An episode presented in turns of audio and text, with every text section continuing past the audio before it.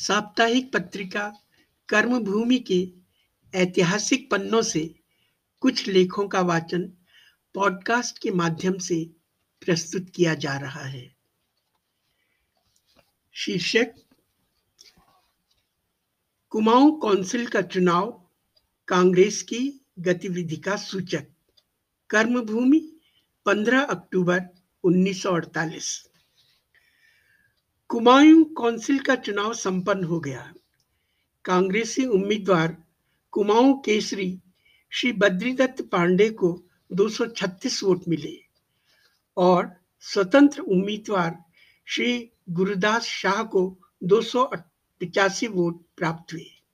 इस प्रकार कांग्रेसी उम्मीदवार उनचास वोट से पराजित हुए। यह तमाम कुमाऊं प्रांत के लिए कलंक और अपयश की बात है। इस राष्ट्रीयता के जमाने में स्वतंत्र उम्मीदवार और वह भी सांप्रदायवादी, संप्रदायवादी का विजयी होना लोगों की बुद्धि तथा राजनीतिक विकास की हीनता का सूचक है।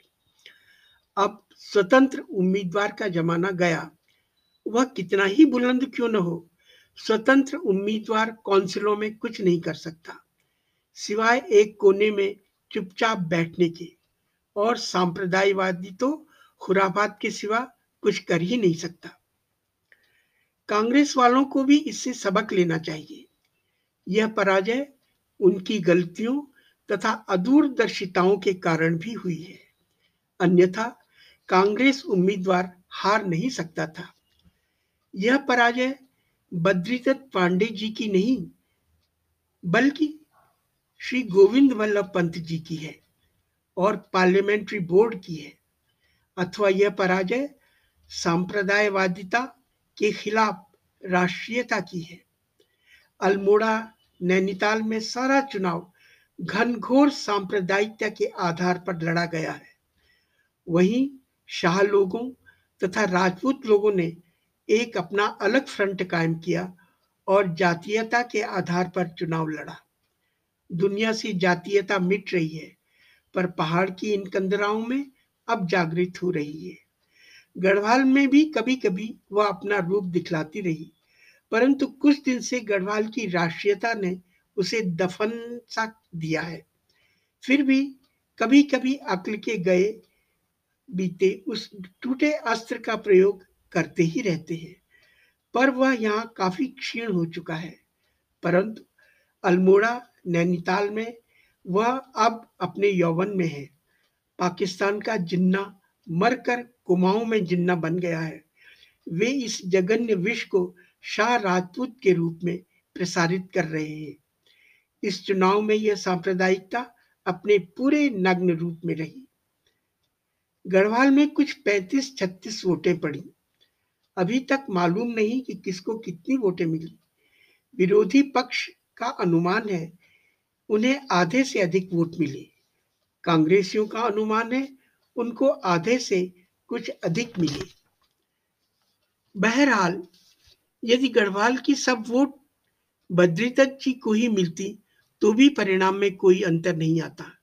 परंतु फिर भी इतना वोट विरोधी पक्ष को मिलना उनकी आशातीत सफलता है, क्योंकि श्री गुरदास यहाँ के लिए बिल्कुल अपरिचित व्यक्ति थे। और पांडे जी को प्रत्येक गढ़वाली जानता है और कुमाऊं के सब लीडरों में श्री बद्रीदत्त जी ही एक ऐसे लीडर हैं जिनको गढ़वाली निष्पक्ष और अपेक्षाकृत औरों से अधिक गढ़वाल का हितैषी समझते हैं। ऐसी स्थिति में उनको वोट यहाँ कम मिलना भी विचारणीय है। इसका पहला कारण यह है कि हाई कमांड का गढ़वाल के साथ इस समय अविश्वास करना। दूसरा काउंसिल के कुछ वोटरों का कांग्रेस के प्रति स्वाभाविक ईर्ष्या होना।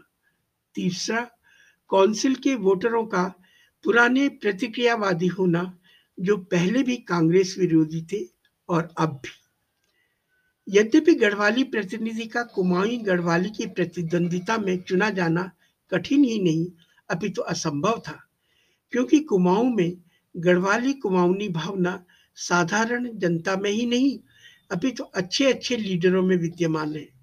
और जब सांप्रदायिकता रंग ले आई तो जिलावादिता तो अवश्य लाती ही।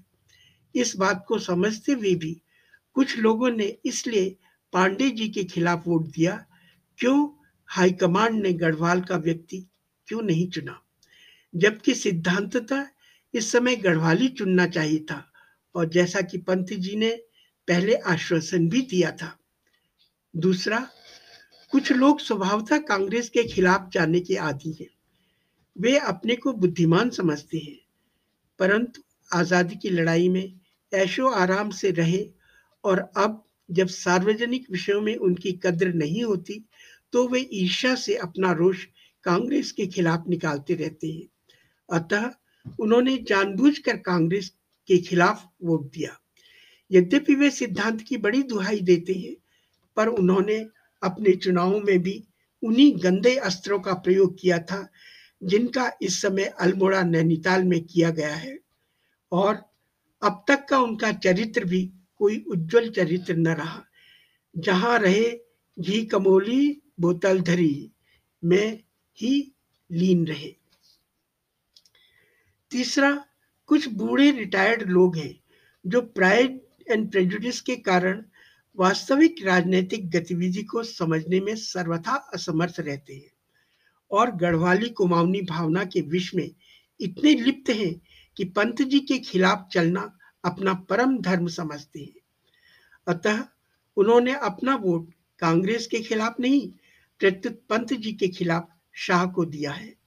वे पंत जी को सदा गढ़वाल का दुश्मन समझते रहते हैं।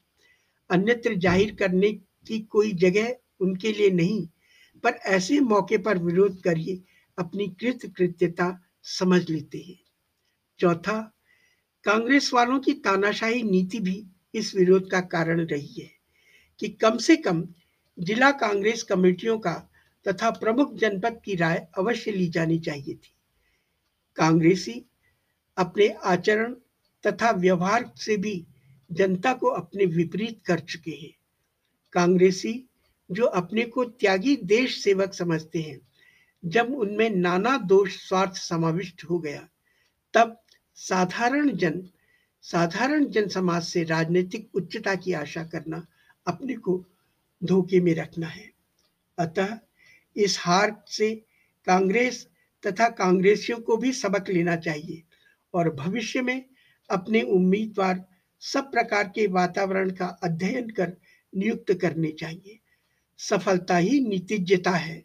अतः यह चुनाव कांग्रेस के लिए भविष्य का निर्दर्शक होना चाहिए। लेखक श्री धुलिया।